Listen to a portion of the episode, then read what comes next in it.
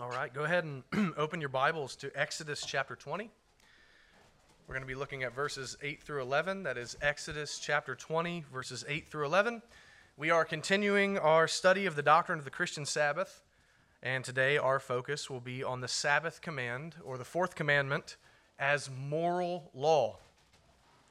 Uh, and we're just gonna we're gonna just get right into it. So make sure you're paying attention even to the introduction, or you're going to be lost for about the first 20 minutes of this sermon.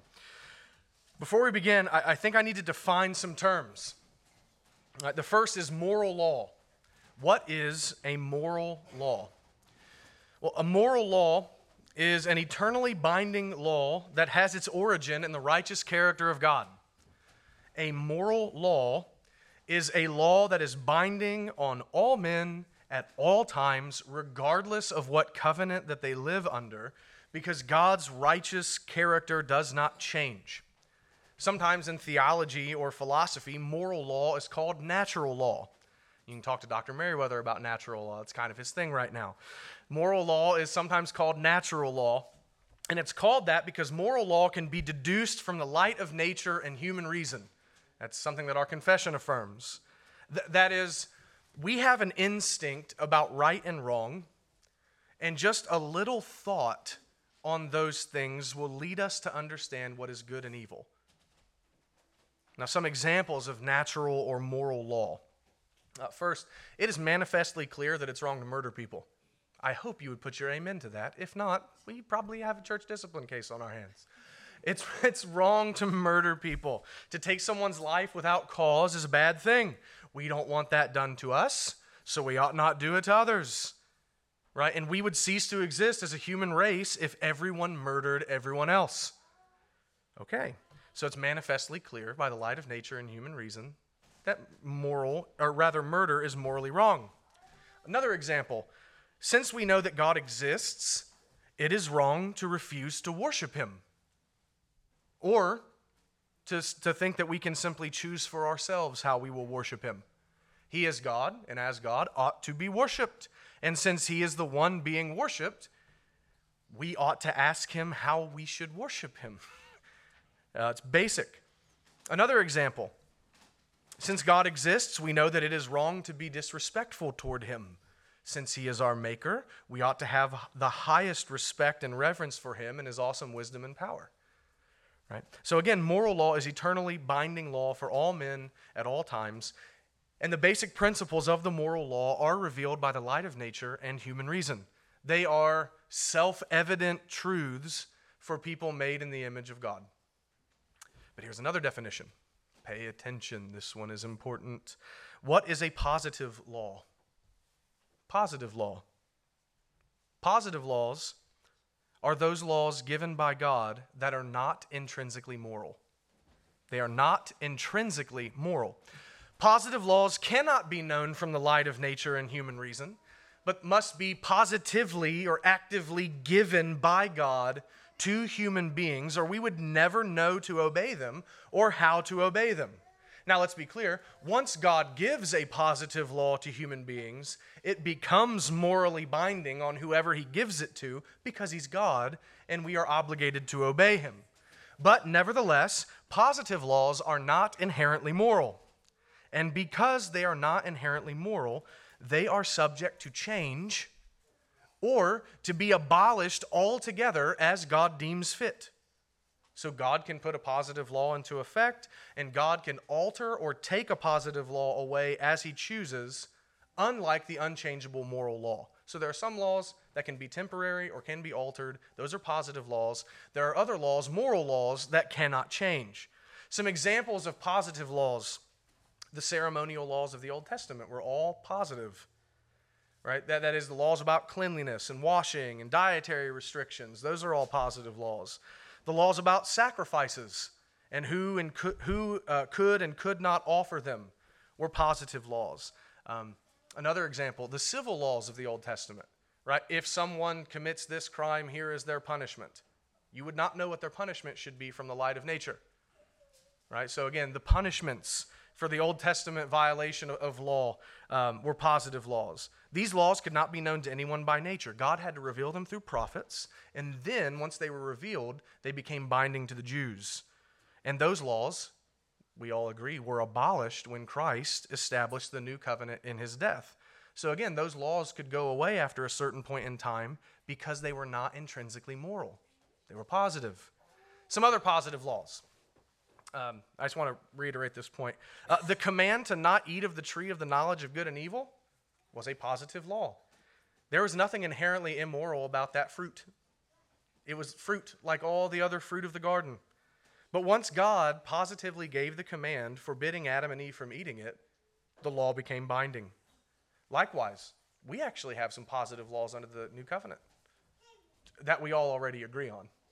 Uh, baptism, to be immersed in the name of the Father, Son, and Holy Spirit, that is a positive law. Would you ever know that God wanted you to do that unless He told you in His Word? You would never know that you should be baptized. give you another one. The command to take bread and wine, bless it, and eat it in remembrance of Christ is a positive law. You would never know that you were supposed to do that unless God told you in His Word. And what do we know? One day, baptism and the Lord's Supper will cease. They will cease. So again, they're positive laws. They were instituted and they can be taken away. So again, moral law is eternally binding on all men at all times, and it can be deduced from the conscience and human reason. But positive law is not inherently moral, and it must be revealed by God and instituted in order for us to know it, and it can be repealed or altered by God as He desires. Now, whew, what does that have to do with the Sabbath? right? What does that have to do with the Sabbath? Why is this distinction between moral and positive law important for us to know? Well, here we go. Many people claim, many Christians claim, that there is no Sabbath for Christians under the new covenant. They claim that the command to keep one day in seven holy to the Lord was given only to the Jews under the Mosaic covenant and therefore is not a moral law. And since it is not a moral law, it is not binding on all people at all times. What they're doing is this they claim that the fourth commandment, the command to keep Sabbath, was a ceremonial law. That is, they claim it was a positive law, and that it passed away when Christ died and put an end to the old covenant. And here's the kicker if that is true, if the commandment to keep the Sabbath is a merely positive law, if it was merely a ceremonial law given to the Jews under Moses, then that law indeed has no bearing on us today. But, you knew there was a but. I'm a Sabbatarian, right? But, if it can be shown that the fourth commandment is moral and not merely positive, then it remains today. If it is moral in substance, even if it is positive in some other regard, then the command to keep one day in seven holy to the Lord is forever binding on all men because the moral law never goes away. And this morning, I intend to show you from Scripture that the fourth commandment is a moral law. I plan to show you that it is not a merely positive or ceremonial law. I hope to show you by God's grace that the substance of the commandment to keep the Sabbath holy is moral, but the day on which the Sabbath is to be kept is positive. And in doing so, I hope to show you that the fourth commandment was not just for the Jews under Moses, but is for all men at all times under all covenants. And if it is for all men at all times, then it is for us to keep as Christians. So, with that said, may God bless the preaching of his word today and sanctify us. So, if you would and are able, please stand with me now for the reading of the inspired, inerrant, and infallible word of God. Exodus chapter 20, verses 8 through 11.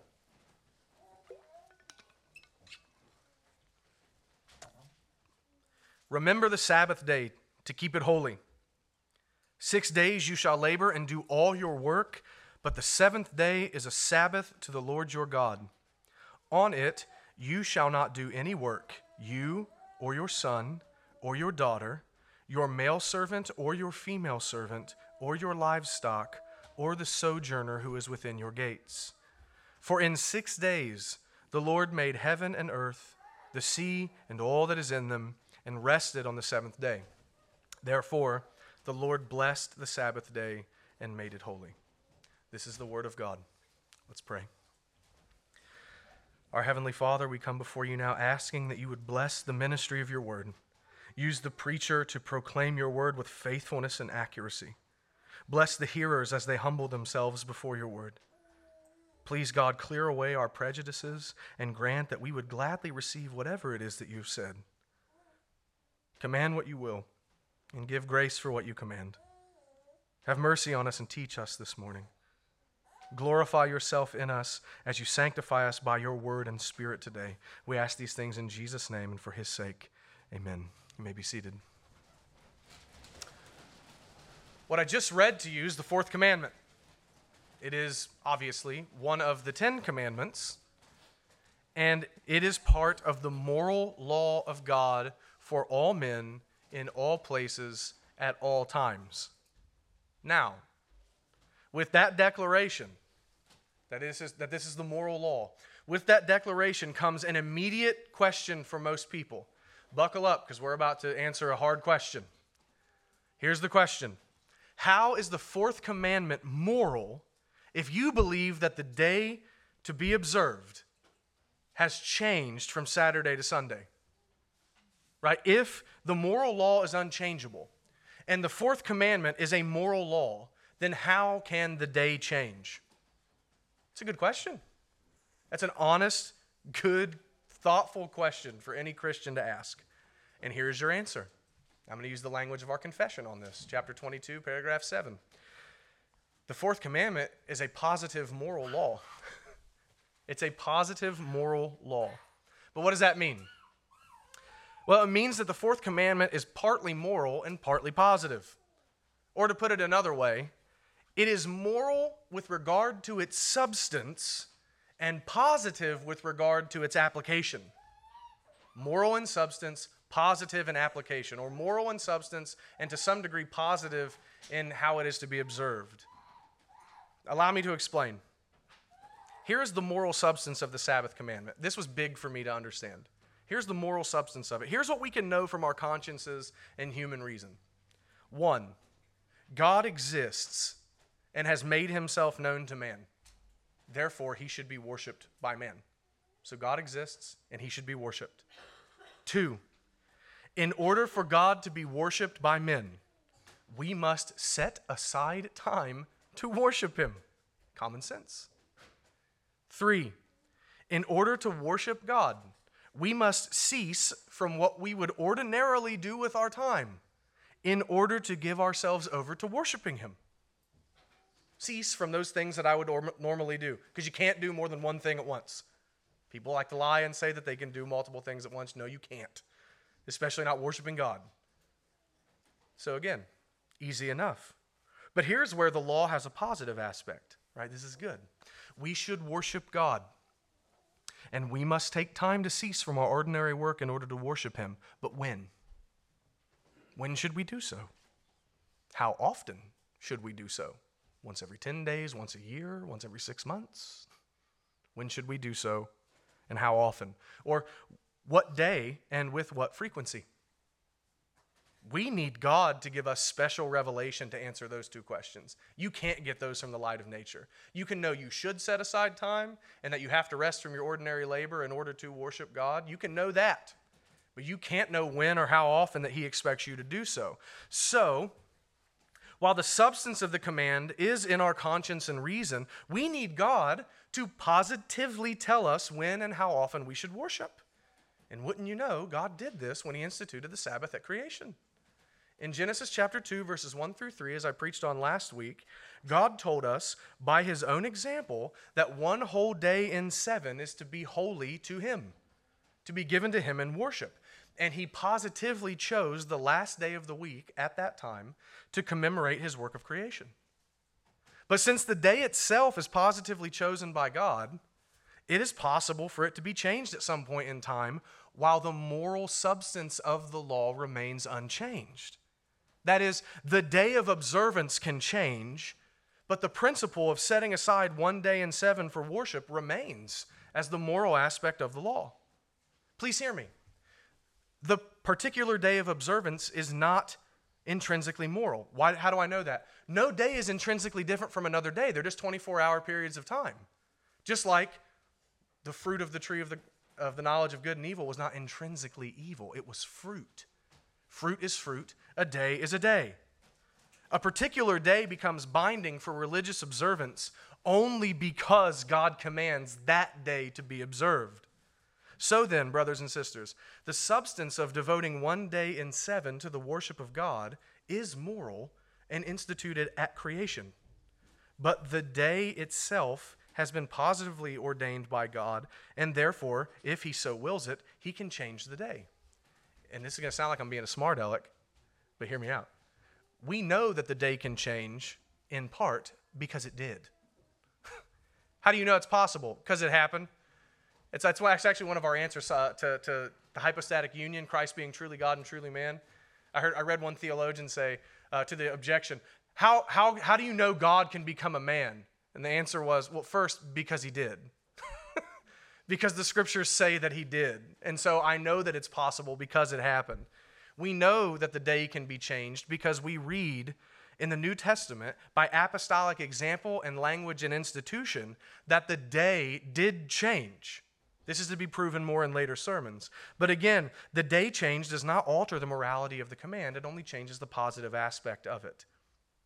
So, the Sabbath command is partly moral, partly positive. The substance is moral, but the specific day to be observed is positively chosen. And that's why our confession calls it a positive moral command. So I want you to consider this as well. The nature of this law, the very nature of it, requires a positive command in order for it to be properly observed and obeyed. Again, though we intrinsically know that time must be set apart for worship, God must tell us when. He must positively institute the day of worship, or we cannot know how to properly keep this moral law. In other words, without a positive command to tell us the day, there is no shape to the moral aspect of this law.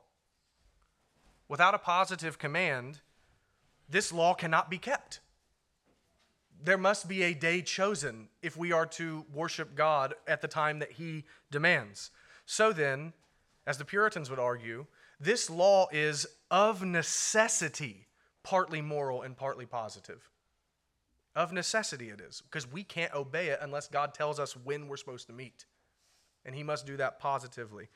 Now, a brief note here before you think that this is an odd, an odd thing or a stretch of theology, let me, let me show you that there is already another command like this that you embrace, especially if you're a Reformed Christian. You already embrace another commandment like this, and that's the second commandment. Bear with me. The moral principle of the second commandment is this God is to be worshiped according to his will and not the ideas or imaginations of men. Why does God say no? Don't make any images of me or, or worship them. Why? Because I'll tell you how to worship me. Right? That's the principle of the second commandment. But check this in order for us to keep the second commandment, we need God to reveal further positive laws about how He's going to be worshiped. And obviously, the laws concerning how to properly worship God can change. How do I know they can change? Do we worship like the Jews under the Old Covenant? Didn't think so. So the laws regarding how to practically worship the Lord can change because they're positive. So both the second and fourth commandments require some kind of positive laws in order to give them their shape so that they can be obeyed. And the positive aspects of those commandments are subject to change depending on what covenant you live under. So then, just real quick, if you believe that the second commandment governs our worship, you should have no problem with the fourth commandment containing a positive aspect for our application. You should have no problem with it. And that's because though we require a positive element in order to keep the second commandment, none of us would say that the second commandment is a merely positive law. It's a moral law. So then, let me say again the fourth commandment is partly moral and partly positive. The substance of the command is moral, but the particular day is positive. Now, that was a lot. And you probably feel like you've been drinking from a fire hose, and that's okay. Sometimes that's what we have to do in theology. But now the sermon's going to get a lot simpler. It's going to get a lot simpler. I now want to give a brief exposition of the fourth commandment. Right? If you checked out on that, I'll give you a copy of my manuscript and we can talk about it privately. I understand that was a lot. Tune back in. Tune back in. I want to give an exposition of the fourth commandment itself now in order to show you the moral principles contained in it so that you can see it's not a ceremonial law. Let me read the commandment again. Remember the Sabbath day to keep it holy. Six days you shall labor and do all your work, but the seventh is a Sabbath to the Lord your God. On it you shall not do any work, you or your son or your daughter, your male servant or your female servant, or your livestock or the sojourner who is within your gates. For in six days the Lord made heaven and earth, the sea, and all that is in them, and rested on the seventh day. Therefore the Lord blessed the Sabbath day and made it holy. This commandment tells us that we are to keep the Sabbath holy. That is, we are to keep it separate from other days of the week. We are to show it reverence as the day God has set apart for himself and for his worship. Remember what we learned last week. To sanctify or to make holy means to set something apart for worshiping God. So we are commanded here to use the day for holy purposes. Keep the day holy, use it for worship. But how are we to keep the day holy exactly? Well, in God's grace, the commandment goes on to tell us. Don't you like that God doesn't leave us to our own devices? He says, I'll tell you. We are to labor and do all our work in the six days leading up to the Sabbath. We are to make the best use of our time. We are to make the best use of the six days and get our affairs in order and our work done to the best of our ability so that we are prepared for the Sabbath day. But after those six days, the seventh day is a Sabbath to the Lord. That is a day of ceasing. That's what Sabbath means, to cease. So it's a day when we cease from those labors. Six days, you do all your work, and then you cease, is what it literally says. You cease from those works. And that's why we're not told, again, we're not told to do any work on it. On it, you shall not do any work. And I like that. It's not plural there, it's not y'all. On it, y'all. No, it's talking to you. By the way, there are sometimes there's a plural you. It says, no, you. God's talking to the individual reading this command. On it, you shall do no work. But notice that we aren't individually the only ones forbidden to work on the Sabbath. On it, you shall not do any work. You or your son or your daughter, your male servant or your female servant or your livestock or the sojourner who is within your gates. Check this out. The commandment's telling us, God is telling us, you are to cease from your labors and you are to ensure that everyone under your authority does likewise.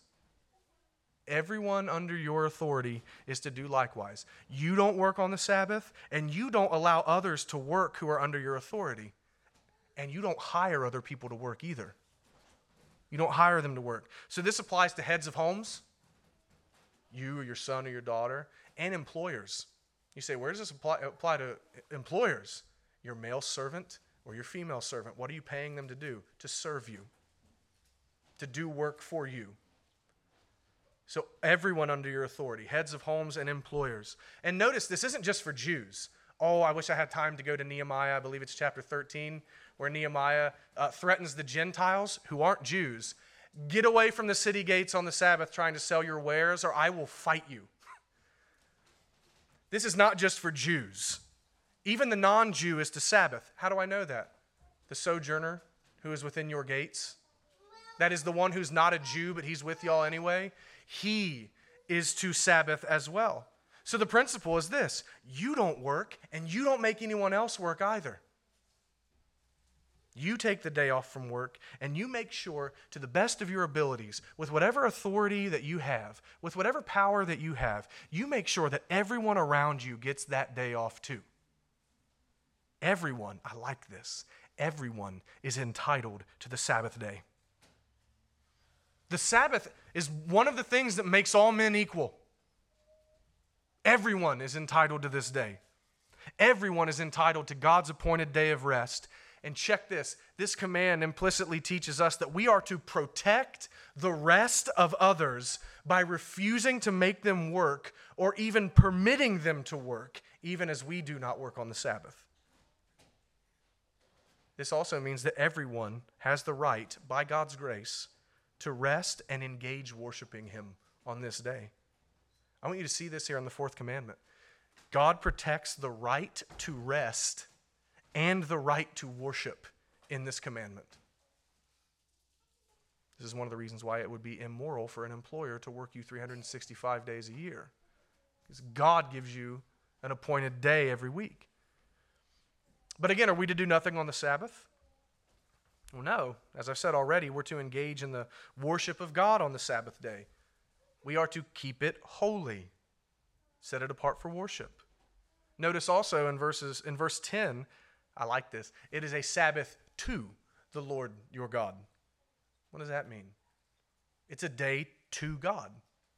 Or as I read one man say, it is a Godward day. It has a heavenly focus. It is a day that is oriented in a special way toward the Lord. Again, it is a day of worship. And let me point this out. As one of our young members, Miri, pointed this out to me last week, I appreciated it. Good reminder. It's a Sabbath day, is what the text says. It doesn't say, remember the Sabbath morn to keep it holy, or remember the Sabbath eve to keep it holy. No, remember the Sabbath day. It is the whole of the day. So then, the whole of the day is to be used for the worship of God as much as we are able as finite and weak human beings who must rest and sleep and eat and all the other necessary things that we have to do as finite humans. And why are we to do this? Because, as verse 11 says, God did it first. I like that. I know I keep saying I like that. I, this commandment is good. verse 11 God did it first. We are to imitate him in his working six days and resting one day at creation. We're to do this because it is something that God instituted for all mankind in the beginning.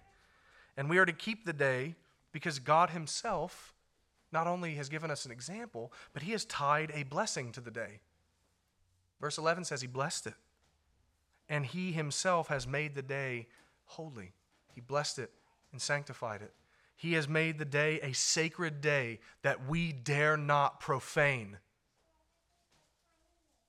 Now, allow me to issue a challenge before we go any further. And I don't mean this, I, I don't mean this in a rude way, but it's a challenge nevertheless. To any who would claim that the Sabbath command is merely positive or ceremonial, I ask you to show me what portion of the fourth commandment, aside from the day of observance, what portion of the fourth commandment is ceremonial? I would challenge you to answer that. It says that we're to keep the Sabbath day holy. Are we no longer obligated to keep holy things holy? Are we no longer obligated to imitate the Lord? Do we no longer need to set aside a day for worship? Is it now morally permissible for an employer to work his employee 365 days a year? By the way, you take the Sabbath command away, there is no moral law in the entire Bible that demands an employer to give his employee a break. Not that I know of, anyway. Is it now morally acceptable to keep someone from worshiping the Lord by making them work or serve you? Is that acceptable for us to do? To keep someone from going to, the, the, to assemble with the people of God by saying, no, you need to work for me instead? Is that now morally acceptable? Does the rest of men and the worship of God no longer need to be protected and guaranteed by divine law?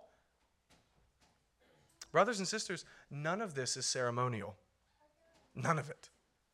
The Sabbath command protects and promotes the worship of God while also protecting man's right to rest from his labor and worship the Lord. That is moral stuff. That's moral stuff. Only the day itself is positive. The commandment is clearly moral in substance. Now, allow me to, to make a further case that the fourth commandment is moral law. Not, we're not done. Let's keep going. We all agree that there are many laws under the old covenant that passed away with the coming of the new covenant. All the rituals, ceremonies, sacrifices, priesthood, all that stuff have gone away. In other words, the ceremonial law has passed away, but we all believe theologically that the, that the moral law continues. And I submit to you that the Ten Commandments summarize the moral law of God. And I believe that we can know this in part because of how God gave the Ten Commandments at Sinai.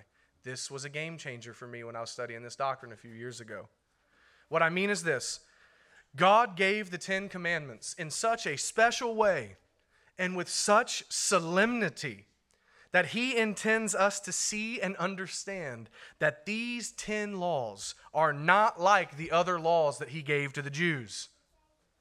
These 10 laws are different from those other laws that God instituted under the Old Covenant. So here we go. First, have you ever considered that the Ten Commandments were audibly spoken by God Himself at Sinai? Exodus chapter 20, verse 1 says, And God spoke. We hear it every week, don't we? And God spoke all these words, saying, Here we go. There's the Ten Commandments begins. Deuteronomy chapter 5, verse 22 underscores that only these commandments were uttered by the divine voice. Check this out. These words, referring to the Ten Commandments, you can read the Deuteronomy 5 context. These words the Lord spoke to all your assembly at the mountain out of the midst of the fire, the cloud, and the thick darkness with a loud voice, and he added no more. He added no more. There's a special dignity given to these Ten Commandments because God personally and audibly spoke them to his people and did not speak any other ones to his people. All the other Old Testament laws were revealed to Moses, and then Moses, as a prophet and mediator, revealed those laws to the people. But the Ten Commandments, God gave immediately. That is, with no mediator. He spoke them directly. This tells us, I think, that these laws are different from the others, and the fourth commandment is one of them. Second, the Ten Commandments were written by God Himself at Sinai. Not only did He speak them, but He wrote them down Himself. Exodus chapter 31, verse 18 says, And he, that is God, gave to Moses, when he had finished speaking with him on Mount Sinai, the two tablets of the testimony, tablets of stone written with the finger of God. God wrote them with his own finger. Now, that's clearly a human way of speaking about God because the divine nature has no literal fingers, just like the psalmist did not mean to tell us that God has wings right? But the idea that's being conveyed is that these laws are near to the Lord. He, wrote, he took the time to personally write them, right? Not just to speak them, but he, wrote them down himself. They are immediately connected to him, they belong to him in a special way. No other laws were written down by God, only these. Third, as we just read in Exodus chapter 31, verse 18, the Ten Commandments were written by the finger of God on what? Tablets of stone. Old man. Out of all the things that they could have been written on, the Lord chose stone. You say, well, what else did they have? Well, they had animal skins. They had a, a primitive form of paper back then. But God decided, no, these laws need to be inscribed in stone. What do we know about stone? It doesn't go away. It does commemorate God's grace toward him. We read of Samuel in 1 Samuel setting up a stone and calling it Ebenezer. Right here, I raise my Ebenezer. Right, that's where we get that from. He set up a stone, calling it Ebenezer to commemorate God's help to his people. We read of Absalom in 2 Samuel setting up a stone for his own remembrance because he had no son. Stone is significant, it signals that something is to be remembered forever. So then, there is something significant for us to see in the fact that God chose to write these commandments in stone, especially when you consider that the other laws of the Old Testament were not written in stone. Exodus chapter 24, verses 4 through 7 tells us they were written in a book. That is clearly not stone. It's not a book of stone. The Ten Commandments alone are written in stone because they alone would continue after the Old Covenant passed away. Fourth, the Ten Commandments were placed in the Ark of the Covenant. Deuteronomy chapter 10, verses 4 and 5 says, And he wrote on the tablets in the same writing as before the Ten Commandments that the Lord had spoken to you on the mountain out of the midst of the fire on the day of the assembly. And the Lord gave them to me. Then I turned and came down from the mountain and put the tablets in the ark that I had made. And there they are, as the Lord commanded me. Now, why is that significant that they were put in the Ark of the Covenant? Do you know that the Ark was God's throne? It's God's throne. It was placed in the Holy of Holies, the holiest place in the tabernacle, the holiest place in the temple. And there God promised his special presence to dwell above the ark. The ark is to be God's throne. That God told Moses to place the Ten Commandments in the ark shows that it has primacy over the other laws. And that's highlighted by the fact that all the other laws of the Old Testament were placed not in the ark, but on the side of the ark or beside it. Deuteronomy 31 26 says, Take this book of the law, that's all the other laws. Take this book of the law and put it by the side of the ark of the covenant of the Lord your God, that it may be there for a witness against you. The Ten Commandments are not like the other Mosaic laws. They are given a place in God's very throne, while the other commandments were not given the same pride of place with the Lord. In summary, so far, these laws are clearly different from the other laws that God gave to Israel. They are near to the Lord, they're special to Him in a way that the other laws are not. And the fourth commandment is one of them. These laws are a reflection of, the, of God's character and His moral will for all men at all times, and that simply doesn't change. So, this commandment of one day in seven belonging to the Lord for worship does not go away either. Furthermore, let me add this, and I appreciate Dr. Sam Waldron for this. The content of the Ten Commandments is manifestly moral and not ceremonial. The fourth commandment is surrounded by moral law. Setting aside the fourth commandment, there is not a single Christian who would argue that the other nine commandments are not moral. I hope not, anyway. I hope not, anyway. I know that this used to bother me as a, as a young Christian studying the Word of God. I was told by all my pastors, no, we don't have to keep the Sabbath. That was just for the Jews. And then I read the Ten Commandments and I'm like, man, like right smack dab in the middle of all of these moral commandments that we believe still continues, there's this ceremonial law. And I never understood why. Well, I understand why now. It's because it's not ceremonial. Surely I can't be the only one in this room that's thought, man, that's really weird that in the middle of the Ten Commandments is a law that I don't have to keep. Surely that struck some of you as odd. The subject matter of this set of laws is clearly moral in nature. Setting aside the fourth commandment, we all agree that the other nine are moral. So, to, to paraphrase Dr. Waldron, it would be utterly shocking to find that embedded in the middle of nine other commandments that are exclusively moral, that the fourth commandment is exclusively ceremonial. That would be shocking. Brothers and sisters, surely we don't believe that these are all coincidences, do we? Surely we don't believe that these things are coincidences. There's too many. If it was just one, I'd say, okay, maybe I'm wrong. But five, four, five different, and that wasn't even all the things that I could say about how God gave the Ten Commandments. Surely, these laws are different from the other laws, and that is plain to see for anyone who is willing to see it. Let me pursue this even further, though. Let's turn to the New Testament. Did you know that the New Testament presupposes and refers to the continuation of the Ten Commandments as moral law? They are cited over and over and over again as valid and binding for the Christian and all people. There are so many there are so many examples that I could give, but for the sake of time, which I do actually care about how long I'm up here, contrary to popular opinion, um, I, I'm going to limit myself to three. Here they are. First, Jesus Christ points to the Ten Commandments as God's standard for life in Matthew chapter 19, verses 16 through 22. Everyone knows the rich young ruler passage, right? This rich young ruler came to Jesus and asked, Teacher, what good deed must I do to have eternal life? Jesus turns to him and says, If you would enter life, keep the commandments. Keep the commandments. And then the man asks, Which commandments? And then in Matthew 19, verses 18 through 19, Jesus said, You shall not murder, you shall not commit adultery, you shall not steal, you shall not bear false witness, honor your father and mother, and you shall love your neighbor as yourself. And I believe that, that last one is a summary of the second table of the law. Brothers and sisters, Jesus directed the young man to the Ten Commandments as the summary of God's requirements for him.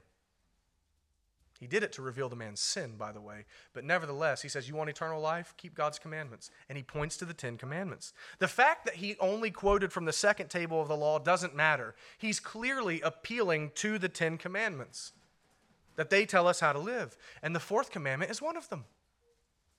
A second example In Romans chapter 13, verses 8 through 10, Paul is talking about the law of God that we ought to obey as Christians. And there the apostle appeals to the Ten Commandments. Romans 13, verses 8 through 10. Owe no one anything except to love one another. For the one who loves another has fulfilled the law. What is the law? He says, For the commandments, you shall not commit adultery, you shall not murder, you shall not steal, you shall not covet, and any other commandment are summed up in this word you shall love your neighbor as you love yourself. Love does no wrong to a neighbor. Therefore, love is the fulfilling of the law. Again, Paul does not quote all Ten Commandments, but regardless, he is clearly appealing to the Ten Commandments as the law for Christians. The fourth commandment is one of them. Lastly, I want you to consider Romans chapter 7, verse 7. This was huge for me this past week to chew on. In Romans chapter 7, verse 7, the Apostle Paul writes this Yet if it had not been for the law, I would not have known sin. For I would not have known what it is to covet if the law had not said, You shall not covet. Here, Paul is talking about the law revealing his own sin, and then he immediately quotes the 10th commandment. So, hear me. When Paul, and I'll prove this further in a moment, when Paul talks about the law, he is talking about the Ten Commandments, at least in Romans. When he talks about the law, he's talking about the Ten Commandments. And that's interesting because earlier in the book, in Romans chapter 3, verses 19 and 20, Paul says this Now we know that whatever the law says, it speaks to those who are under the law, so that every mouth may be stopped and the whole world may be held accountable to God. For by works of the law, no human being will be justified in his sight, since through the law comes knowledge of sin. Here, Paul tells us that the law is the means by which God will render the whole world guilty and accountable in the judgment. That's Romans 3:19. And that law is the same law that in verse 20 Paul says reveals sin and gives us the knowledge of sin. And what law did Paul say in Romans 7 revealed his sin to him? One of the Ten Commandments. Paul's use of the phrase elsewhere in Romans 7 tells us it is the Ten Commandments that revealed his sin. So then, brothers and sisters, oh, hear me. The Ten Commandments are the standard by which God will judge the world. The Ten Commandments are then the summary of God's moral law.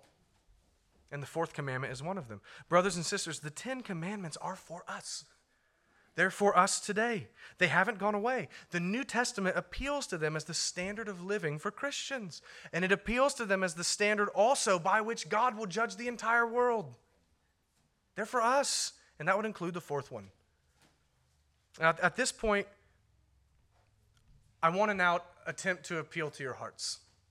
I've tried to appeal to your minds. I want to appeal to your hearts now. Church, did you know that one of the blessings of the new covenant of which you are a member is that the Ten Commandments are written on your heart? Did you know that? Jeremiah chapter 31, verses 31 through 33. I'll read it to you now. Behold, the days are coming, declares the Lord, when I will make a new covenant with the house of Israel and the house of Judah not like the covenant that I made with their fathers on the day when I took them by the hand to bring them out of the land of Egypt. My covenant that they broke, though I was their husband, declares the Lord. For this is the covenant that I will make with the house of Israel after those days, declares the Lord. Here's the covenant I will put my law within them, and I will write it on their hearts, and I will be their God, and they shall be my people. The Lord promises that He will write His law on the hearts of every single member of the new covenant. And, and we know that Jesus instituted the new covenant in His blood at the cross. So, this prophecy then is referring to the age of the Messiah. It's referring to the age in which we live, the new covenant era. So then, Jeremiah is prophesying about us. He's talking about us. So again, God promises to write his law on the hearts of every single new covenant member. And this promise, check the context, is made immediately after a reference to the Exodus and the Mosaic covenant. God mentions bringing the Israelites out of Egypt, making a covenant with them, and that they went on to break the covenant. Now, how did they break it? They broke it by disobeying the law of God. You can read that in the prophets by not keeping his Sabbaths, read Jeremiah. By worshiping idols, by, sh- by being irreverent toward him, by committing adultery, by committing murder, by breaking his moral law, they broke covenant with God. But now, God promises to write his law on the hearts of every single person in the new covenant. And now, what would that law be? Clearly, in the context, in immediately preceding reference to the Exodus and the Mosaic covenant, God is promising that the Ten Commandments would be written on the hearts of his people. Consider this. I can't help but to, but to think that this is the parallel. At Sinai, after God brought the people out of Egypt, he himself wrote the law on tablets of stone. But in the age of the new covenant, he himself will write his law not on tablets of stone, but on the hearts of his people. Truly, the new covenant is superior to the old one. And one of the reasons is that its members have the moral law of God written within us so that we can perfectly obey it sincerely. Or rather, not perfectly, but sincerely, even if not perfectly. Now, what other law could God be referring to here? I'll tell you this it's not the ceremonial law. We know that law passed away. It is the moral law that is written on our hearts. Surely we don't believe that a desire to set aside time to worship God is not written on our hearts. Of course it is. Hear me. This is a bold declaration, but hear me. The fourth commandment is within every single person who has come to faith in Christ. Every single one of you. Now, to that, some of you would say, So are you saying everyone who's not a Sabbatarian is not a Christian? Because I don't think it's written on my heart because I'm not a Sabbatarian. Yes, it is written on your heart, and I'm going to prove it to you. Big thanks to Pastor Stephen for showing this to me one day. Every Christian, every Christian sets aside time to assemble with God's people and worship Him. That's what we're doing right now. That's what you've done today oh, hear me, let's flesh this out a little further. Every Christian sets aside at least some time and lays down their secular labors and recreations in order to devote some time to the Lord and His worship. Specifically, when do we do it? On the Lord's Day, the first day of the week, the day that the Sabbath got changed to. This is an expression of the fourth commandment having been written on your heart. I do not know of any true Christian who believes that they can forsake the worship of God. Such a person is a false professor who knows nothing of the mercy of Christ. So, catch this. Pastor Stephen said this to me one day. Even people who aren't Sabbatarian are at least a little Sabbatarian. They go to church. They go to church. They think that all Christians are to set aside time to worship God. They believe that all Christians need to put down their work for at least a few hours and go worship the Lord. And because of that, we see that the law has been written on their hearts. Praise God. They just need to grow in it. That's my appeal to you if you're here and you're not a Sabbatarian. Grow in it. The seed is there. You just need nudged out of the way so it has room to grow into full Sabbath keeping. Brothers and sisters, this is in us. It's in every one of us to keep the Sabbath. You all do it to some degree. All of us know that devoting an entire day to the Lord and assisting others to do so and resting from our work is a moral good. It's just that mo- most modern Christians need to recover a greater keeping of the Sabbath day. Most of us need to move, I would, all of us. I'm included in this. I don't perfectly keep the Sabbath all of us need to move out of the way, clear our hearts of the world, clear the Lord's day of unnecessary stuff, and allow the Sabbath seed that God has planted in our hearts the room to grow and bloom for His glory. My dear brothers and sisters, the law is within you. Don't fight it, submit to it. Submit to it and honor the one who has saved you by his grace and written his law on your heart. It's in there. But as I near the close of this sermon, let me say a few more things. Brothers and sisters, I, I believe I have made a clear case that the fourth commandment is a moral law. And so you must treat it as such. You must. It is a serious thing to break the Sabbath. It is a sin to use the Lord's day however you want. You must keep the day holy and use it as God has appointed in His Word. So please hear me. This is not an optional thing for you. To break the fourth commandment is just as serious a thing as breaking any of the other Ten Commandments. This is not a theological thing, this is ethical. This has to do with righteousness before the Lord. And so, and I say this with all pastoral love, as, as I had people through books appealing to me, I now appeal to you in person. You must repent of your Sabbath breaking. Just as I call you to repent of breaking any of the other Ten Commandments, I now call you to repent of profaning the Lord's day and treating it as an extra Saturday. You must turn back your foot from the Sabbath. You must not trample down God's holy day with worldly activities. You must give him his due. You must honor his day. And so you must repent when you do not do so. This is serious, brothers and sisters. God does not treat this sin as a light thing. Ask Jeremiah. Sin and righteousness are on the line, so I beg you, keep the day holy. But I don't want to leave you there. I'm a minister of the gospel. This all reminds us of how much we need Christ, does it not? There is not a one of us who have ever perfectly kept the Sabbath day holy. Maybe we have externally, but not internally. I'm a pretty devoted Sabbatarian, and every Lord's Day is yet another reminder for me that I am not ready for heaven. If it's an eternal Sabbath, and I'm thinking, man, my grass needs cut, or man, I wish that I could do this, or I wish that I could do that, that's breaking it in my own heart. Like every other commandment, none of us have kept this one perfectly or perpetually. And so, like with every other commandment, we need what I read to you this morning in Matthew 3.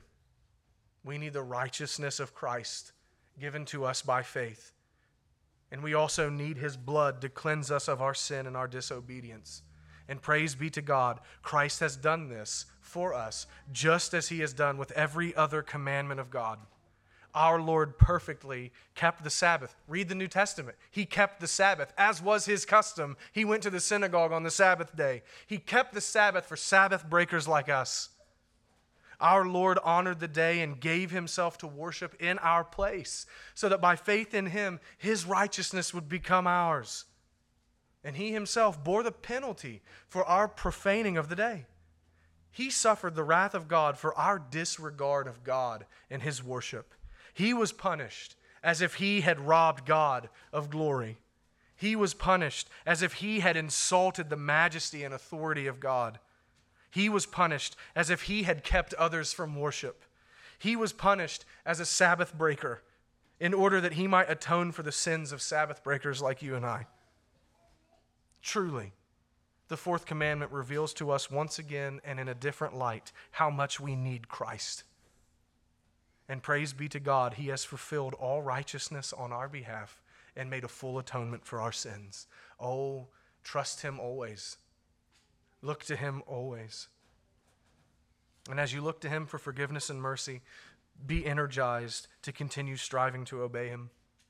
Oh, hear me. As you have received mercy in Christ for your wasted Sabbaths, endeavor from now on to keep the Lord's day holy, for your Lord has saved you from your sins. Honor the one who has saved you by spending the day with him each week. Spend the day with him. May God grant us all to look to Christ always for our salvation. And may he help us to keep the law out of gratitude for the forgiveness of sins that we have received from his hand. Amen. Let's pray. Our great God, seal your truth to our hearts. Forgive us, grant us repentance for our Sabbath breaking. Help us to look to Christ again and again and again as our righteousness and as our atonement. We thank you for giving him in our place. And God, we thank you also for the blessings of the new covenant, your law written on our hearts, the forgiveness of sins given to us by grace. Help us to walk in light of your grace and obey you. Have mercy, Lord, we pray. In Christ's name, amen.